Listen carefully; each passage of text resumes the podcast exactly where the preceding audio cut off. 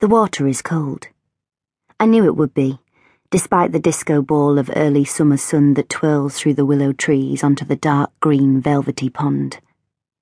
I pull my foot out quickly and rub its soft icy edges. A small yellow leaf sticks to my ankle. I'm not sure I am up for this. There's something slimy in there, I say. Suzy adopts the pouch she uses when she's trying to get Henry to eat broccoli. Come on, it's yummy! We both laugh. She stands up, towering above me at her full five foot ten. With one swift movement, she pulls her grey toweling dress over her head and kicks off her flip flops. She stands at the water's edge in a black bikini and looks out. An elderly lady glides towards her with smooth, long strokes, a blue rubber hat perched on wire wool hair. Suzy smiles and waits patiently for her to pass. I sit back on my elbows. There are about twenty women on the grass in various small groups or alone. Some are reading, some talking. Two are lying close together, laughing, their legs entwined.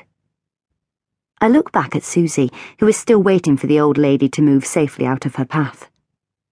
It takes me a minute to realise I am staring at her body.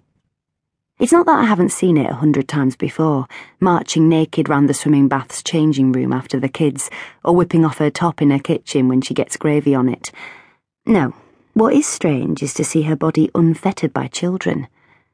In the two and a half years I've known Suzy, there has almost always been a child attached to it, feeding at a breast, astride a hip, wriggling under an arm. Suddenly, I notice how young she is. It's amazing how well her body is recovered from three children. She has a thick waist and a flat stomach with no hint of a soft pouch of flesh that Rae has left on mine. Her substantial bust sits high, politely accepting the support of the bikini, but not really needing it. Her skin is creamy and smooth, her frame strong and athletic, Taking a deep breath, she lifts her arms with the confidence of a girl who spent her childhood lake swimming in the Colorado mountains and dives into Hampstead Ladies Pond, ejecting a startled duck. I lie back and try to concentrate on where we are. A fly buzzes at my nose. There is an air of calm around the pond, a hidden world behind the trees of Hampstead Heath, where women swim and stretch and smile, far from the company of men. Perhaps this is what the inner sanctum of a harem feels like. Yes, I think. What could be better than this?